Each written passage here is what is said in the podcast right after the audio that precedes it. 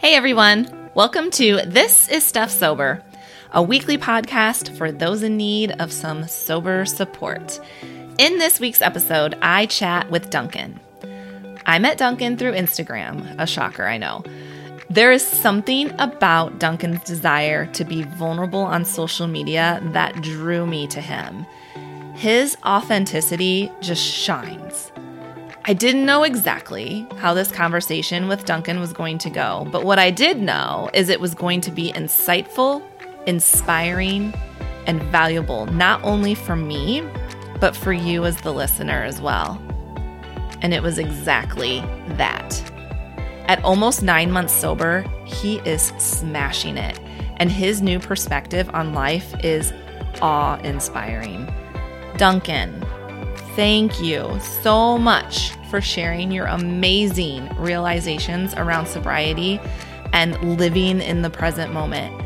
This conversation is one that will live rent free in my mind forever. And I am so glad that we get to share it with this amazing sober community.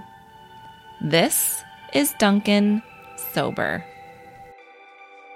Steph, hello. Hello. Hello from London. Hello from Omaha, Nebraska. Do you know what?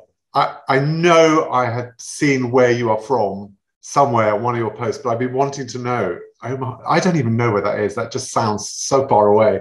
It Nebraska. is. Wow. It's like pretty much pretty much dead center of the United States. And do I get the feel that you're in farming? Is it farming, Bill? Mm-hmm, mm-hmm. Where I live in Omaha, Omaha is prob I think it is the biggest city in Nebraska. So it's it is it is a city suburb feel here, but once you get outside of Omaha, it is cattle and cornfields. Like that is the rest of the state. So Is, is that listen. Omaha chose me. I did not choose Omaha. I actually I was born and raised in Illinois, which really isn't much different climate wise and such. But my husband's job brought us here. So it's been good. It's a good place. It's actually kind of a hidden gem. Most people don't really understand like what goes on in Omaha or what Omaha's about, but um it's growing constantly. There's lots to do. Um so it's kind of like I don't know, nice little secret. I don't know. I, li- I live in a nice little secret too. Yeah, we're so I I have met so many people from the UK and I know nothing about the UK and I'm I'm slowly learning lots of things about it. So where exactly are you? Cuz it's very it's smaller over there than I actually even realized. Well, so you could probably put the whole of the UK in your backyard. You know, Right. Uh, we're titchy, aren't we? So I'm just outside London. Oh, okay. and I'm in a I'm in a, a curious little suburb of London that you would drive through and not really know that anything's here. But when you discover this little bit of London, it's a tiny little bit, you know, just a few miles. Um, everybody who moves here never really moves away from here. It's a, it's like a people people don't realize it's here. They drive through it. They don't really even know what they're driving through. But there's a lovely little vibe here. It's a nice community, and um, it's a cool place to live. It's close enough to London that everything that's crazy in city is accessible and it's just on the outside so that when you want to get out to the countryside that's also cool That's really it's cool. so it's not so day to day schools and all that sort of stuff it's not so crazy here as it is in the city Mhm. Yeah. So you- So you kind of do you do you live like are there a lot of houses around you or are you kind of secluded? Yes. Yeah. a lot of lot of houses no high rise um, a lot of houses just houses houses houses in fact But no businesses. huge park massive park that Oh, people. Travel from miles to come to. Um, and uh, so we're very fortunate. It's a cool little spot. I have to live here. I would rather live somewhere like where you do. I would prefer to be in the wilderness. I'm not saying you're in the wilderness, but you know, No, those not really. fields. But my wife, she's a culture vulture. She she needs to get her fix of museums, art shows, theatre. So I'm marooned here. Yeah. But it sounds like you guys are kind of in a good spot then because you're close enough to London. I'm guessing London has that for her. And It's a good compromise. yeah, Good compromise. that's awesome. So let's So- let I mean, let's talk about why we are friends now, sobriety. And Amazing. it's amazing, isn't it? I've met so many cool people, including you, and I'm I I love that we get to do this today, and I get to know you even better. Oh, oh, for, correct me if I'm wrong, but is today your fifth centenary? Yeah, it is. Yeah, 500 days today. And I get the honor of being on your show. You do. On your 500th day. High five. High five. Am I allowed to swear, by the way? Because I are allowed to swear. swear. Am I? Mm-hmm. Fucking high five. Let it fly. oh, I'll try and keep it low, but I, I do love to swear. But fucking hell, 500 days. I mean, on one level, everybody goes, oh, that's awesome, that's awesome, which of course it is. But by 500, you've settled into a pattern of life. It's not like 501 is another amazing victory. Right. Because, but on the other hand, you are building on what you've already achieved. It's a funny thing, isn't it? It is. The day count is it's controversial. I feel like there's people that are like are just all about counting their day, having their day count, and then there's people that are like, "Well, I don't need to count." I think it's it's it's a personal thing. This one feels like I I I don't keep a day count like I used to in the beginning. It's like what kept me going, right? Was that build, that consistency and knowing. But now it's like I sometimes forget where I'm at because I have built such a great foundation now that doesn't revolve around like obsessing over staying sober. Like I feel confident that I'm going to stay sober now. But to hit 500 days, I mean, come on, that's a big deal. Like, I don't care. Number. I don't care if you're counting or not. Like, that is, yeah, I love round numbers. I love big numbers. Like, that's just, it's exciting. So you're going to be counting in terms of years. I mean, you're already counting years now. You're one yeah. Over one year, so it'll move. I think counting was much more important. Day one was a big count. Like, oh my gosh, I made it to day 2 mm-hmm. That was such a huge thing. And um, and then of course day one, two, three, those early days, they just tell you, yeah, you can do it again. You can do it again. And um, build. But I'm not quite sure when I when I transitioned away from that to thinking, do you know what? I'm so confident I will never drink again the rest of my life. It's almost pointless counting it, but I do still. Yeah, yeah. What kind of drinker were you? Were you a daily drinker? Because you said saying getting through one day was a big deal. Yeah, I wasn't. I wasn't the occasional binge drinker. I was the all the time drinker. So I would. But having said that, people wouldn't really know me to be drunk. Mm. Um, I was high achieving. I was, I was, you know, I run the household. I do the shopping, the cooking. I'm the socialite. I'm running a business. I'm, I've got my activities in the local community, but I would be drinking throughout it all. Actually, if I had a heavy work day, I would. I'd be up from say 4 or 5 a.m., get my work done, get my work done with the idea of can I drink yet? Can I drink it? No, I get all the tricky stuff done, then a reward into the drink. And then how early would that start for you? So, because you're up at four or five in the morning getting everything done. So it would, I never drank at four or five in the morning, ever, right. which is one of the few times I didn't. Um, so I would suggest to myself, my my routine would be get to work four or five, get my stuff done, go to the gym around about nine, head to the gym all morning, come back, have lunch as I open my first beer.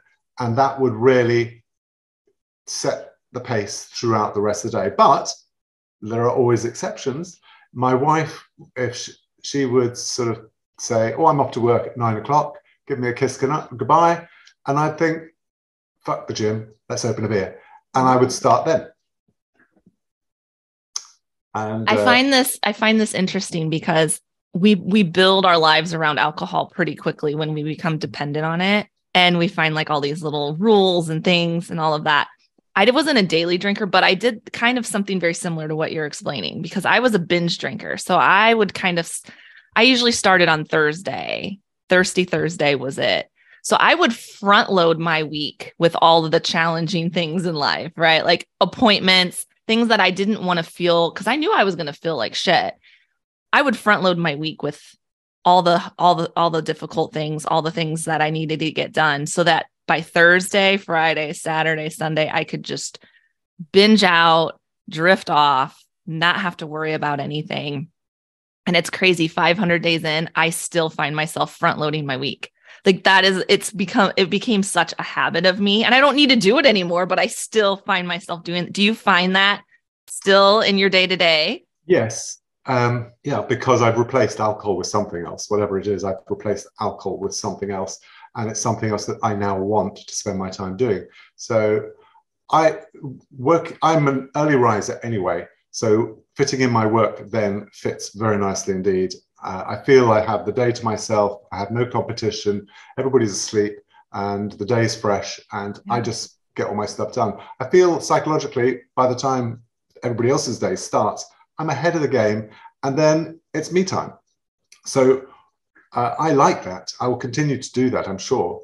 In fact, you know, if I ever have to fully retire, goodness knows what I'll do with that time in the morning because it's it is a good time. You'll find something. I will find something. But I suppose the habit of front loading the day does continue. I'm I'm good with that. Mm-hmm. Good with that. Although, am I good with that? Yeah. Yeah. I, I've got lots of things now competing for my time. Since I've been sober, I have a lot of interests have developed. And um, I, yes, I, I actually will it continue. I will always be an early riser. I would like to change it actually. I think I'm thinking, you know, sometimes when we talk, it's the first time we hear our own thoughts. Yeah. So I'm not going to change what I said, I think. I think I want it to change. I don't want to front load. I want to get to a place where I can just gently get through all the things I want to be getting through without favoring something or or not. So a very balanced day, balanced week, you know. Me too. I think that's what we all want though, because we were so unbalanced before. So unbalanced alcohol won. Why? Why did you?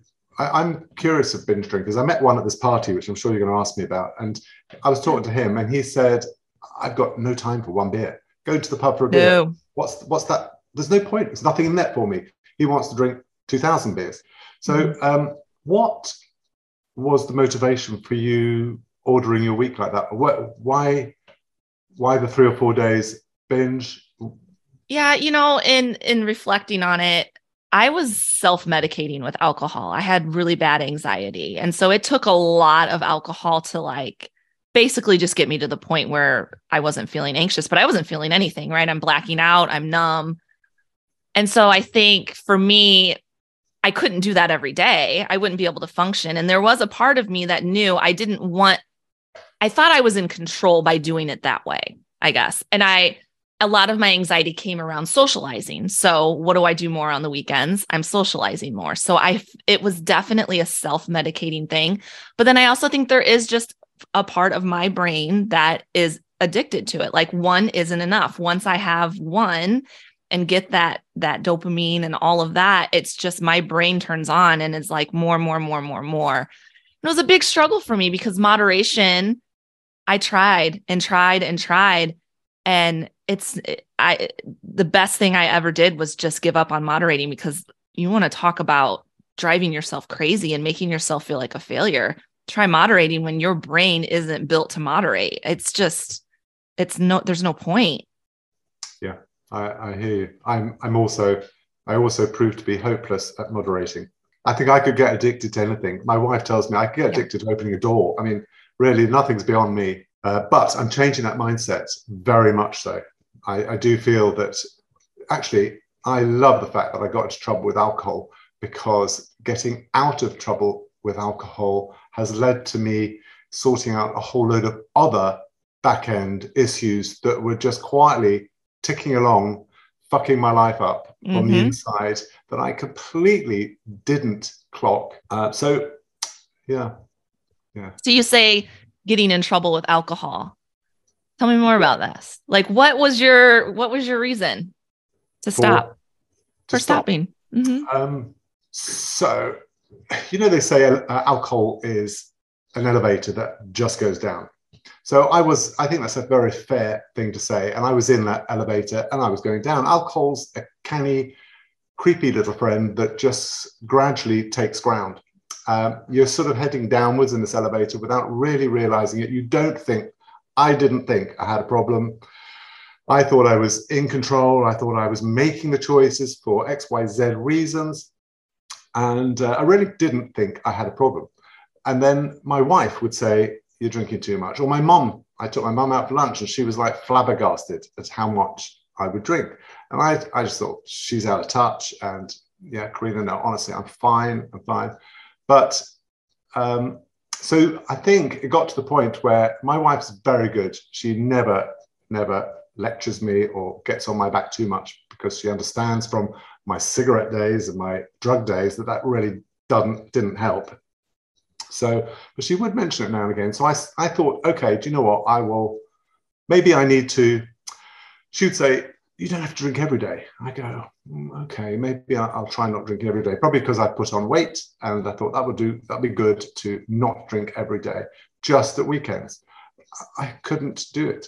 So then I thought, okay, I'll, I won't drink before 6 p.m. I couldn't do it. So I'm beginning to get a feel for the fact that maybe I do have a problem, getting a sense of it, but still not really accepting I had a problem. Mm-hmm. And um, I think I then said, right, I'm going to give myself a break.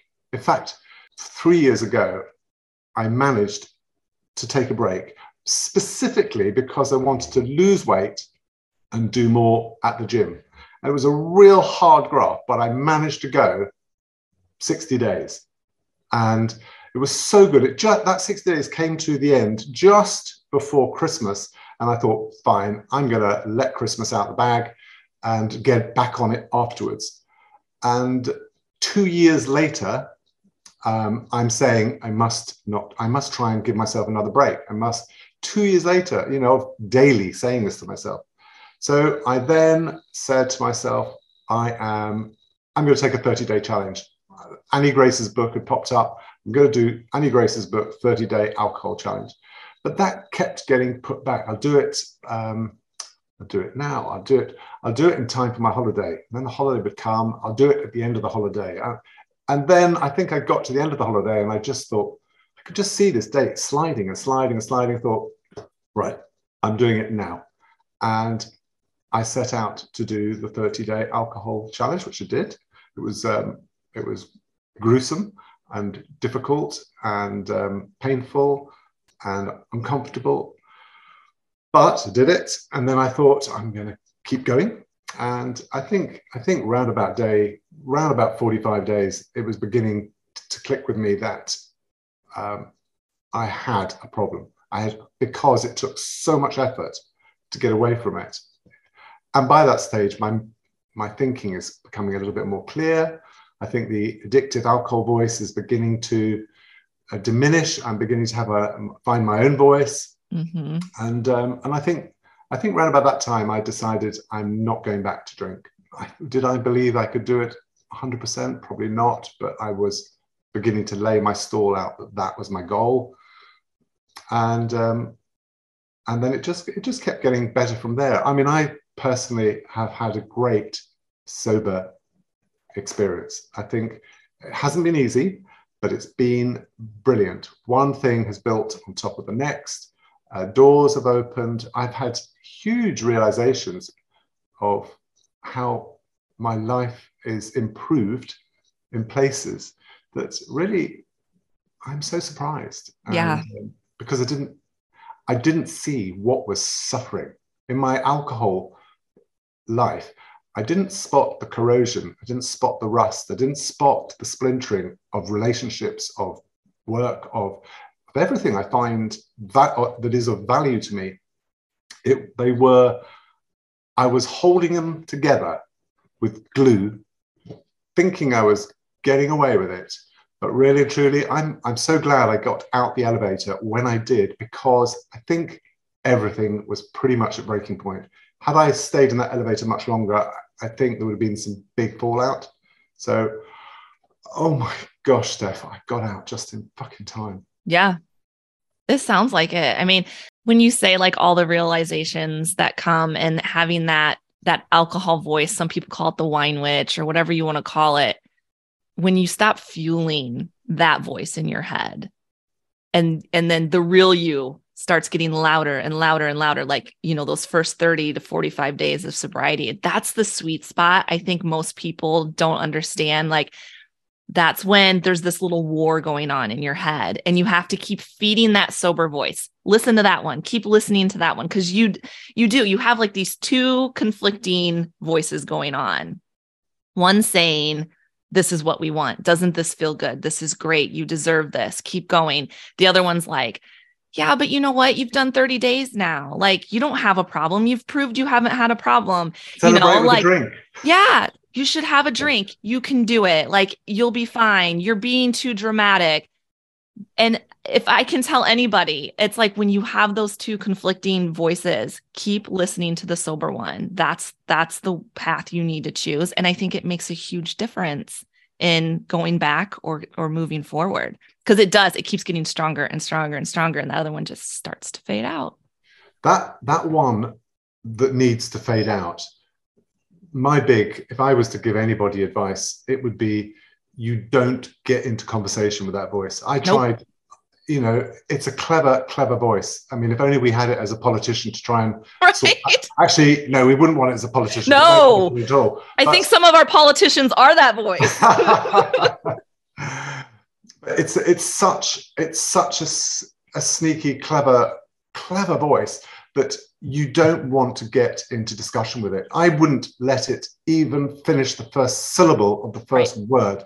That's the only way. The moment I say, the moment I, I explain why I'm shutting it down, I get into conversation and I've, it's only a matter of time I've lost. Yeah. It's just, nope. I just, I, I, I would swear at it. I would just say, fuck off, I don't do that shit anymore. Right. And I would move my exactly.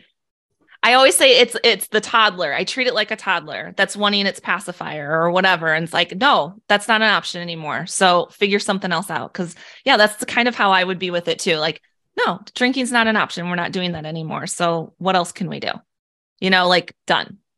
Yeah. And you have to be that way with yourself. Like you just do. You have to parent yourself. You have to treat yourself like you would treat someone else that you really love and want them to improve their life. Like you have to be there because no one else is no one else can do that for you no one else can live in your head you're almost like um split personality don't we yeah yes. it's it's crazy do you feel like you have found who you really really are like at your core since getting sober i, I feel like i have found the real me like who i was before i started drinking and all those like passions and things that alcohol just stole from me have come rushing back in my sobriety? Well, I'm at a strange place in my journey, Steph, to answer that question. So I'm tempted mm-hmm. to say yes, I think, on one level.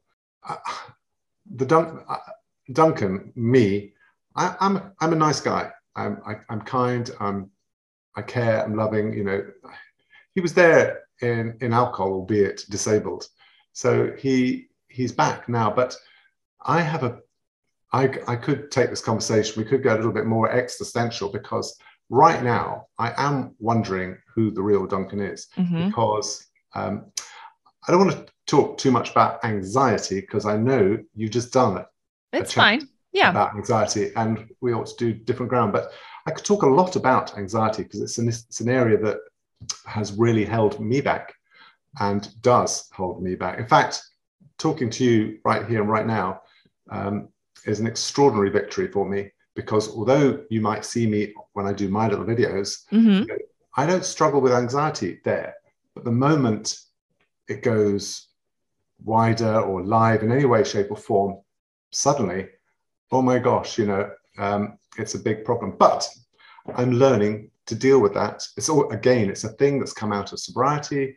I'm learning to focus. I'm learning to think differently about myself, which leads into your question of have I discovered who I am? Because I'm questioning who I am mm-hmm. in that I am not my thoughts. My thoughts are, are out of control. I think my thoughts should be a tool, like a saw, like a drill, like a mixer that I pick up, do the thing, have a think about something, solve a problem, put it down. But, um, and who's doing the picking up, putting down? The real me but my thoughts have been, have been so unbridled, have run amok like a crazy mob, uncontrolled, undisciplined for so long that that's that's all I see in my viewfinder. All these crazy thoughts are just, I know, I'm a big thinker, bang, bang, bang, they're always happening. And they're not all good. Some of them, you know, will be will lead to lots of anxieties, or you're shit, or you're an imposter, or you don't know what you're talking about, or someone else is better. You, you know, all those sorts of things. Or going to a party, you know, no one's going to like you. You know, all these anxiety thoughts. Mm-hmm. So, but um, so I'm learning to still those thoughts because and and I'm discovering and I'm discovering. So I haven't discovered. I'm just I'm in the process of finding. I think the real me behind those thoughts, Mm-hmm. the real me that should be in the driving seat of my life and has been contributing because it's the it's the beautiful bit, but needs a needs a needs a better a better role. Yeah. That's a huge part of it though. Um I struggle with those thoughts as well. They I have I still tackle them daily, but I I tackle them way better than when I was drinking. I think once again the alcohol fueled those thoughts and just amplified them and made them worse.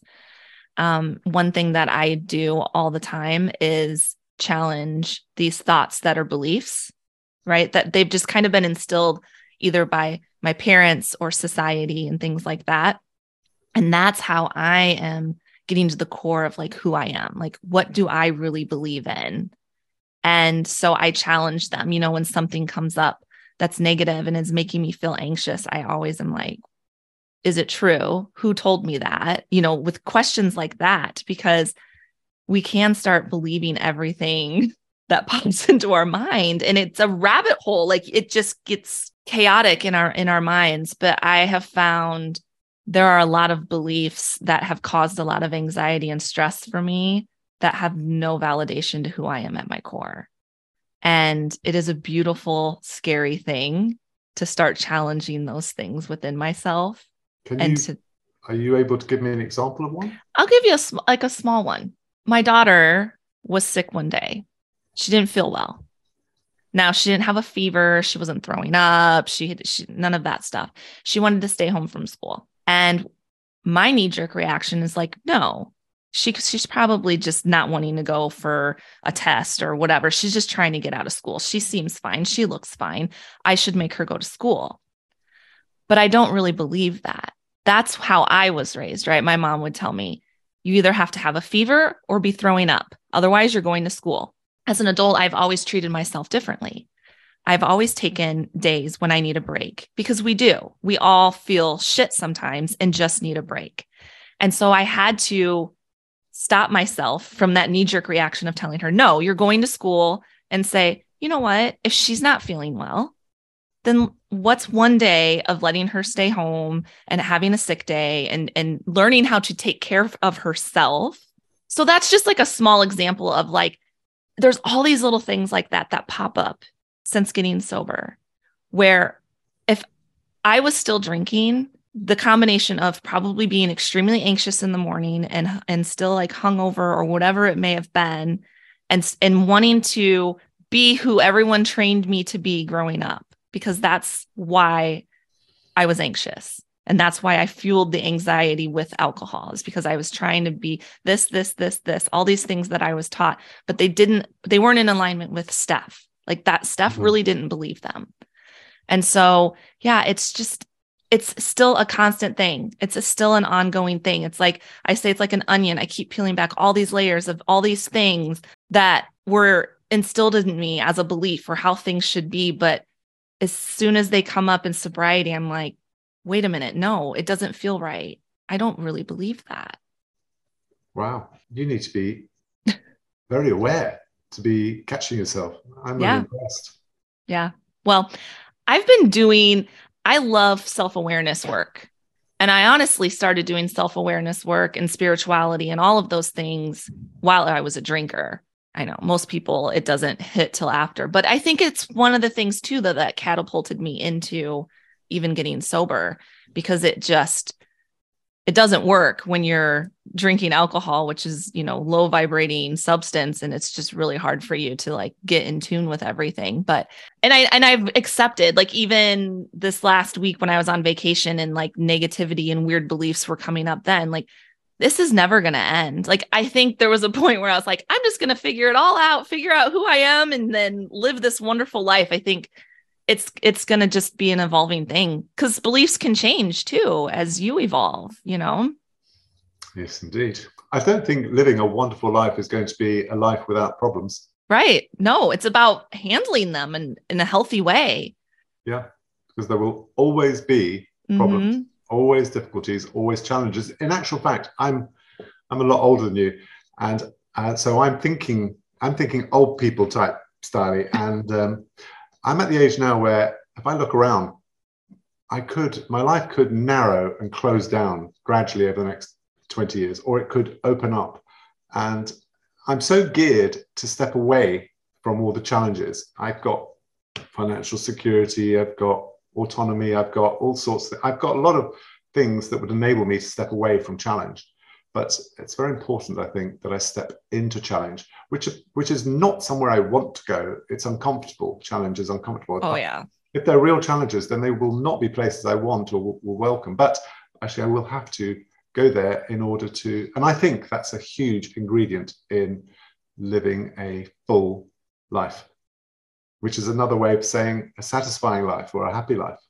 Right. And I feel like I'm I'm I'm definitely living that. You know, like even though I'm someone who thinks I have to have everything figured out right now, I'm slowly accepting that that's not how it's going to be and that I am in a really good place and to like, you know, let's let's lead into the conversation of living in the now and in the present because that's really what it is about, right? Like enjoying the fruits of your labor, enjoying what you have in the moment instead of like I've always been someone like, okay, well, what's next? Let's move on to the next thing. Yay, great. I achieved this. I figured this out, but now what can I do?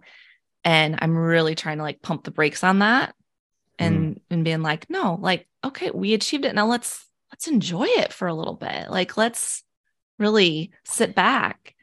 So wise, Steph, so wise, because the present is really the only thing that's real. Real. I, Mhm. I my wife, she if she was she would she's more leaning towards memories. She'll dwell in the past and think about lovely things in the past. And I am all about lists, lists of lists of lists of lists, everything future looking. Mhm. And my actually both of us, but just talking about me or you there, you miss you miss life because life only happens in the now. And uh, in all my planning for mañana, mañana, mañana, it's all at the cost of now. So I don't actually ever and and the future. Not only is it illusionary, but um, pointless planning because it never really unfolds like you plan. And, Never. uh, and and if you were to guess the future, we tend to be a bit negative about how we think. Oh, it always is. right. So so we drag a fictitious, illusionary shit future into our present and firefight a whole load of shit that doesn't really exist, all at the expense of just stopping and being in the moment and enjoying what is unfolding actually in the moment. which is amazing because I mean, even just like sitting here in this moment, right? Like as a podcaster, I'm sure other podcasters, if they hear this, they probably cringe. I just, I don't take a lot of prep time because if I do, I it, it causes anxiety, right? If I start thinking like, what am I going to ask them? What am I going to say? What if they say this? Then I'll say that. Why? Yeah. Like no, in, so good. So good, Steph. I just you jump are, in. You are doing what I want to do. And I, I'm sort of, I've only done a couple of lives, but I want to get, I think I call it free flowing. I don't know if I, I got that wrong, but it's from, it's from the, it's from the reserves that it's not actually from reserves. It's from your inner, inner alive creative bit that, that you want this, your podcast to spring from.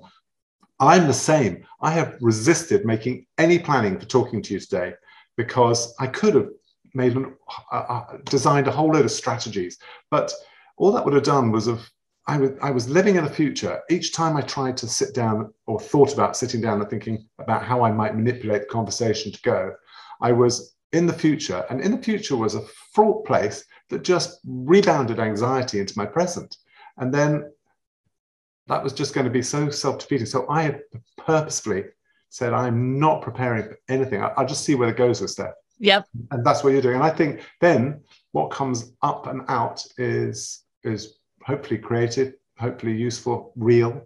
Authentic. authentic. Love yeah. that. Yeah. It's it all comes from like wanting to be in control. And I mean, let's think about it. That's what we were we were totally trying to be in control when we were drinkers. Everything was about being in control. We thought we were controlling the drinking by the way we arranged our days, our weeks, our time with it, but were we? No.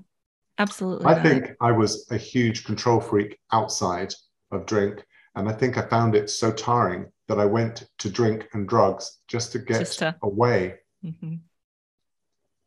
Mhm. I think I had a I think I had a traumatic experience when I was two that I with my with my father trying to teach me how to do my pajama buttons up and I think he thought the best the best way to teach me was just to smash me ar- around the head Mm. repeatedly and I think that little 2-year-old thought he was going to die and I think I have been Mm. firefighting that experience the rest of my life planning controlling every detail to make sure that I never find myself in a place where I, I, I, I will have that vulnerability again. And I think um, all the while creating exactly that probably.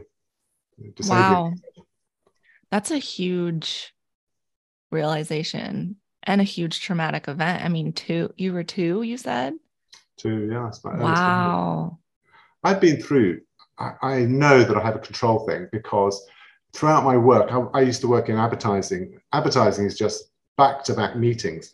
And I'd be fine with meetings for one or two people and myself because I could control the environment. Yeah. But after after a meeting of three people, once it gets to four or five, I had no control and I would completely, completely freak out and be completely unable to function, wouldn't even know my own name.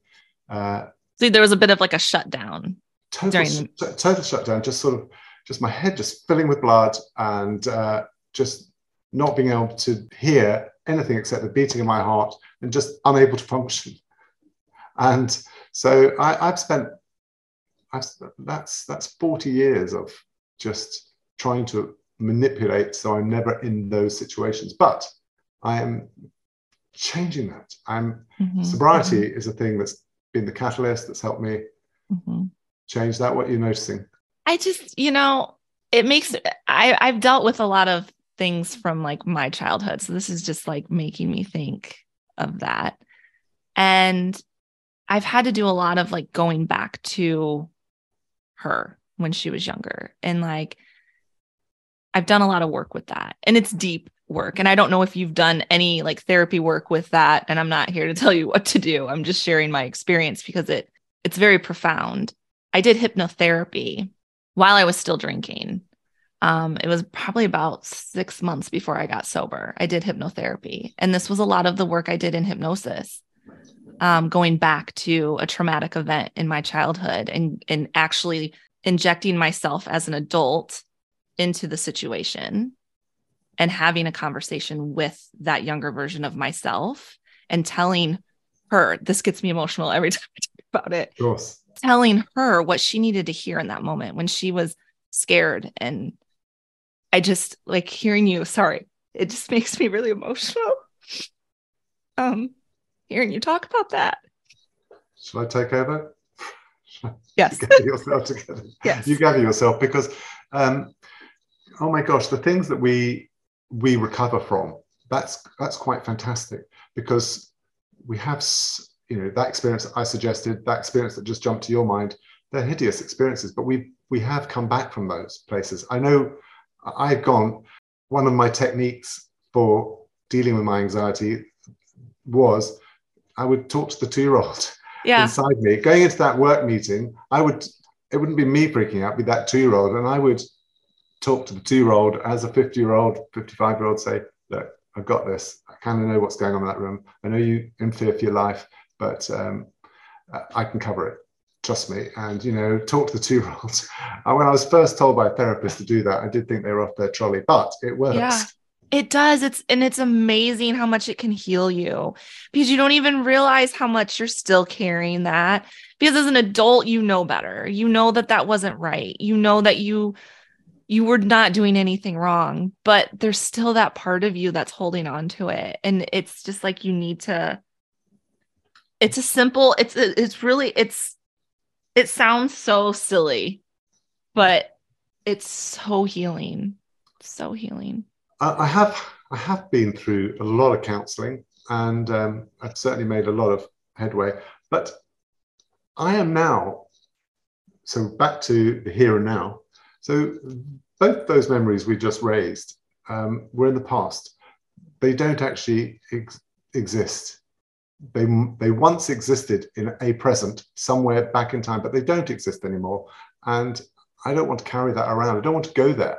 Right. No. Um, and in the same way, I want to stop myself running ahead of myself and living in, in a whole load of fictitious futures that I'm going to worry about and get anxious about. I want to, I'm trying very hard to be present, to be to live uh, in the here and the now, and I'm finding it very very exciting. And I, you know, rather than go back for more therapy and unpack a whole load Yeah. of traumatic traumatic events where my father showed himself to be a really shit dad, uh, you know, I can just I can just dump it and move on. I'm yeah. I'm hoping.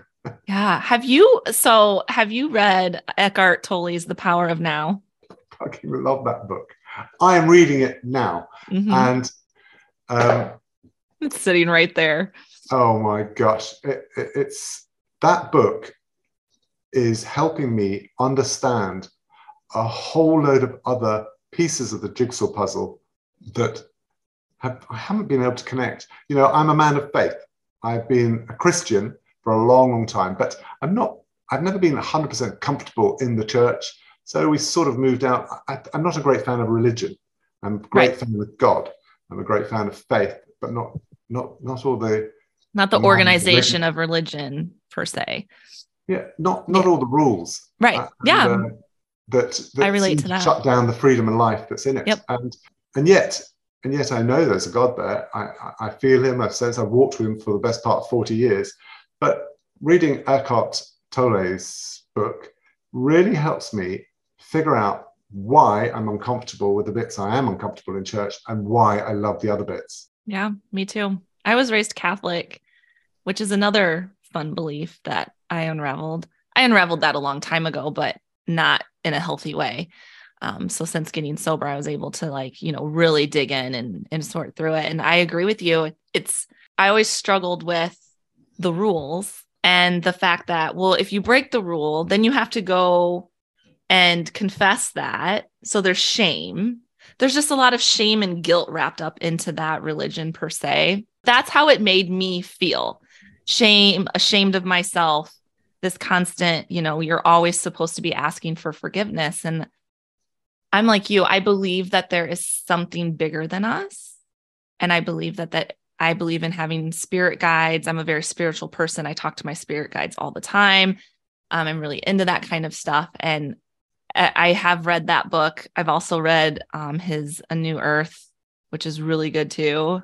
Um, and actually now I kind of want to, I, I actually listen to those type of books. I, I need to re-listen to the power of now because it's been a while, but, um, it does, it just opens your eyes to the freedom of creating your own, because spirituality I feel is very personal and it, you need to create what works for you and what your beliefs are. And then it just turned into this beautiful thing for me and something that I really do lean on in sobriety and in life is my spirituality. spirituality is that's one of those words i don't i'm i would struggle to sum it up now. I, I would have said something completely different a few months ago but i'm now coming to the place where you know you say it's something very personal. I think of course it's personal because it involves us but i i think we're not we're no stranger to this idea that god is omnipresent.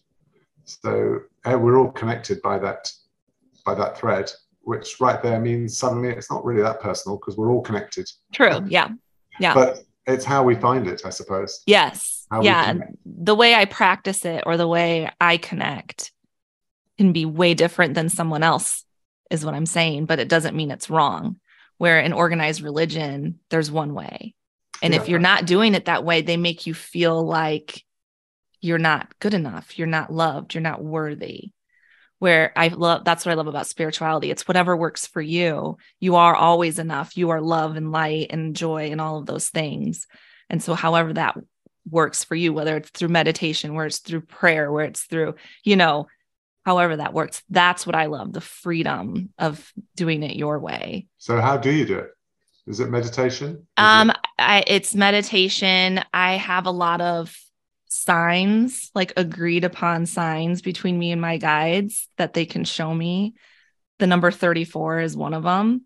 So if I see the number 34, which I see a lot during times of transition in my life, it's their way of letting me know that like they're here, they're supporting me, everything's going the way it's supposed to be, to believe in the process. It's like that kind of a thing. Um, I have these angel cards. They're not tarot cards, but they're just angel cards that have different messages on them. And I use those for my guides to give me messages. And when I'm feeling lost or defeated, um, those are the main things that I use. and how often do you use them? it's kind of as needed, you know, like I just kind of go with how I'm feeling at least once a week with the cards, sometimes more. Like I said, it just depends on if there's a lot of challenging things going on or a lot of things that I feel lost about. Meditation, I need to do more of. I do that in spurts. And for me, meditation is all about creating the time to do it. Because the busier I am, it is something that I will put off. And I'm not proud to say that because when I do it, I'm always like, damn it, you need to do this more because I just feel so much more grounded. And It's it's a it'll always be when you need it most is when you'll find least time available. yep, Because meditation just it just slows down your thoughts, doesn't it? It just it um, untangles the the hubbub that's going on in, Mhm. our, in our heads. I would have used alcohol in the past to to deal with that that crazy maelstrom of everything going on in my head. But meditation is a very nice alternative, just to Mhm. dial Do you- down. Do you use guided meditations? Do you have? Yep, I use. I, Me too. I'm so young in all of this that I won't say no to anything. But so I've I've got I've got an app, Waking Up, Sam Harris. I like that. Um, I'm using. I, I might go onto YouTube and Yeah. find some some things there. Um, my son, my son is the first person to guide me in a in a in a meditation. He's ahead of me in these sorts of matters. So uh, yeah, I'll I'll use everything and anything that's going. I, I really I'm, I'm fascinated. I'm still young in this practice and I'm enjoying what it's brought me so far. So I've got high hopes to develop it. Yeah.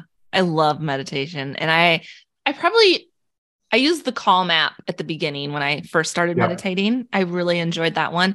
Now I just kind of hop on YouTube and like whatever I'm feeling, I just type that in and put meditation after it and then go with it. And there's some really good ones out there. It's a great resource, honestly. Like, and they're free and I've started trying to bring meditation and this practice of being present into my workouts. So when I'm, you know, it's you're a big workout girl, aren't you? Mhm, mhm. in your garage there. Um, so you know when you're really having to push past your comfort zone, it's I, I'm experimenting with trying to sh- take my my mind to that inner place of peace, so that I stop thinking about what I'm doing, so I can push harder and faster or harder through it. I, I'll have to try that. Yeah. What do you do for workouts when you say you're pushing through? What type of Well, workouts do you do? I will I will always start with I, I know this isn't correct, but I always I, it's the way I like to do it. I start with cardio, so I will run for half an hour. But um, in actual fact, I'm sure I'm the laughing stock of my gym because I don't actually run, I dance. Because I think to myself, I thought to myself early on, I think um, I don't really like running, but I love dancing. So I just Oh, I, I put I put the music on and I dance on that treadmill, and I could be okay. You got to video this. I have to see this. Like, I can't even envision dancing on a treadmill. That takes some coordination. It, it, there's a lot of skipping and jumping, and I haven't quite got to the place. I, I I won't do this where, but I wanted to do a little spin, but I know that'll just end up like a car crash, so I don't do that. but um, you know, just a a lot of skipping, jumping, double jumping, just just in with the music, and so that that's how I start my workout. But if I'm just not in a dancing mood and I'm just working out, just running, then I will do that meditation thing. I then move to abs. And, um, you know, if I'm going to sit in a plank for a while, I will take my mind elsewhere. And Those see, are hard. Yeah. And just see how many minutes go past whilst I'm away with the fairies. Um, and again, um, you know, I've got certain exercises that I really, then I move into the weight section. And hmm I personally have, you know, I, I do not like squats and I do not like pull ups. Both of those are my pain place, which is just full of disappointment. So again, I try, I'm trying to meditate through those so that I just get the job done and hopefully my muscles will grow and then it won't be such a trial. Yeah. I know it's a struggle, Yeah. but it I feels think- good when you're done. It's one of those, it's one of those good dopamine things, you know, like that we really do need because it gives you that lasting, more sustainable dopamine because you got to work for it. Alcohol, you didn't have to work for it. Well, it was a lot of prep, a lot of organizing, But yeah, but other than that, it's a pretty lot quick. buying. Um, you haven't asked me about the party. yes, the party. party. So my friend turned 50. He's he's my wealthy friend and he's my generous friend. And so he thought the best way of celebrating his 50th was to rent this enormous country mansion and fill it with his friends. And I was invited. So classic anxiety thing for me. He's the, the, the crowd is a big party crowd. How So many people are we talking? 35.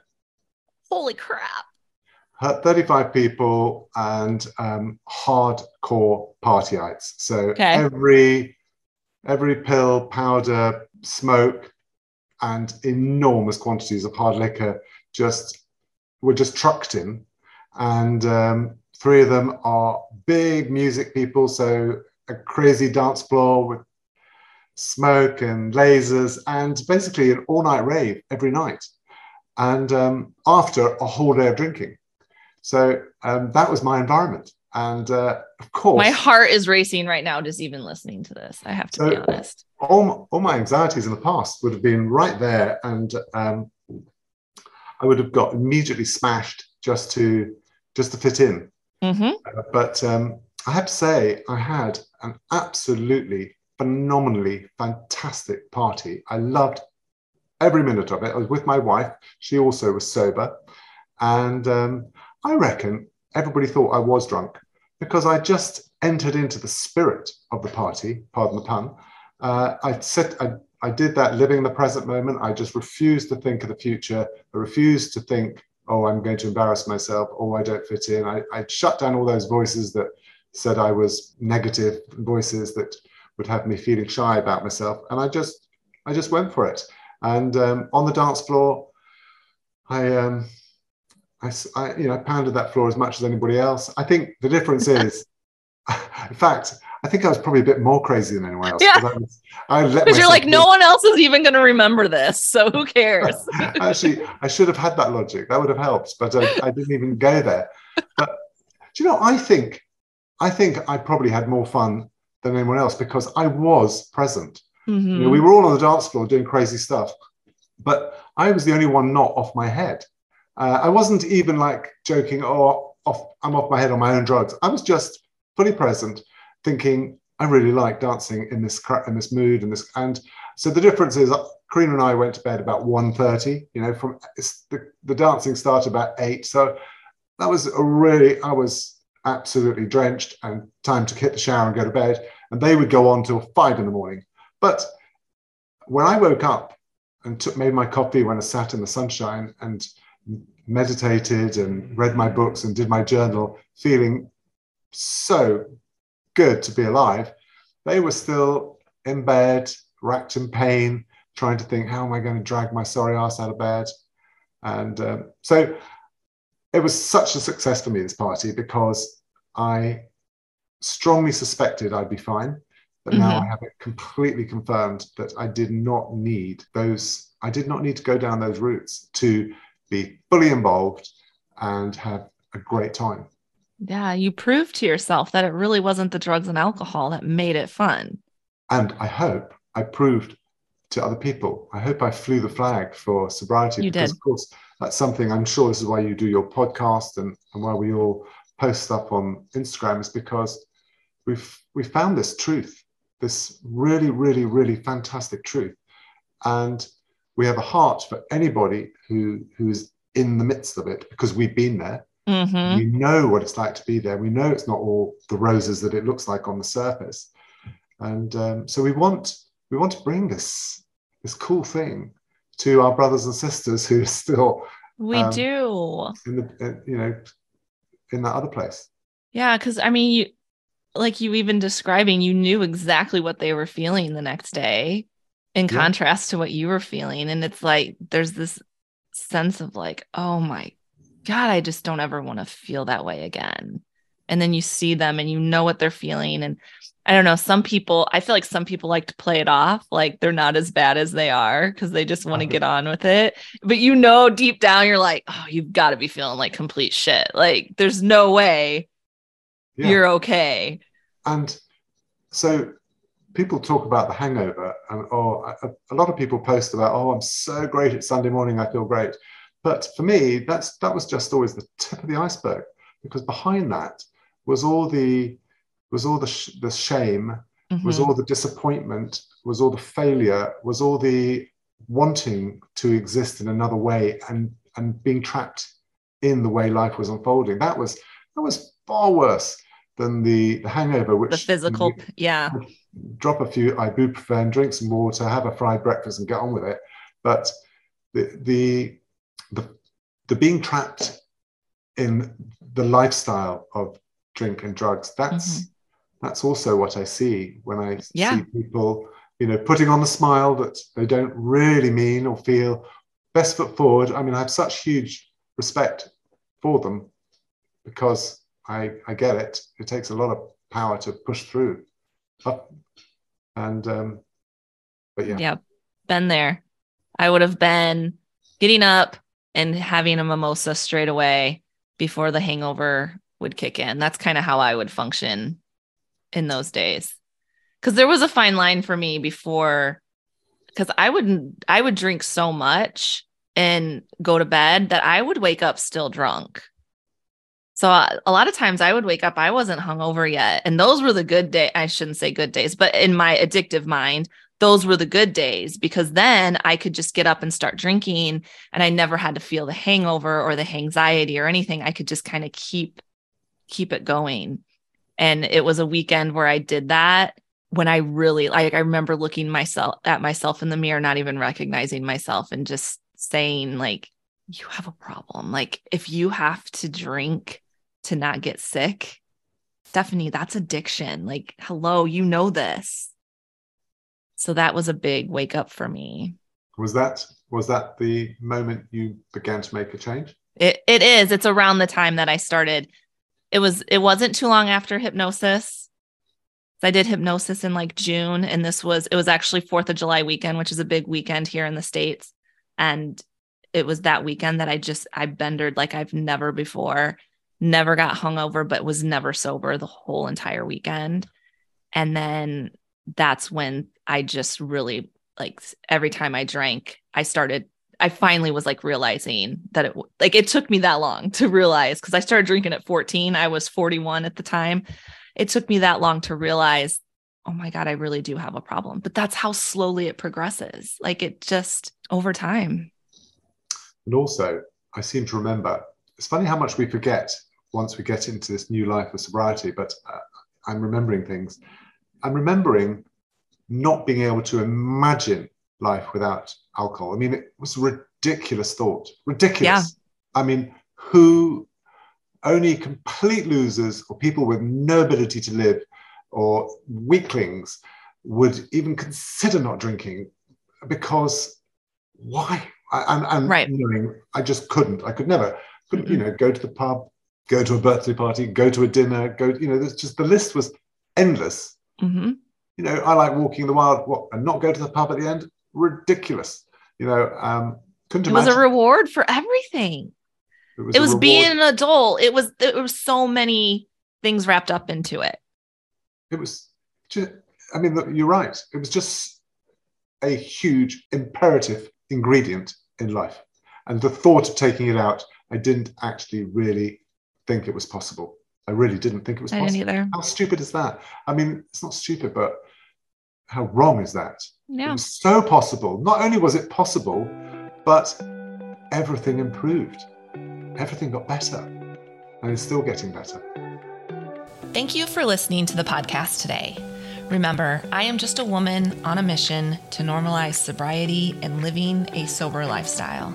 I am not a licensed therapist or a doctor. Please, if alcohol is causing serious physical or mental health issues, seek professional help. If you enjoyed the podcast, be sure to hit follow so you don't miss any future episodes. Also, leaving a five star review will help this podcast reach more people like you in the sober community. It's an easy way to spread the word in normalizing a sober lifestyle.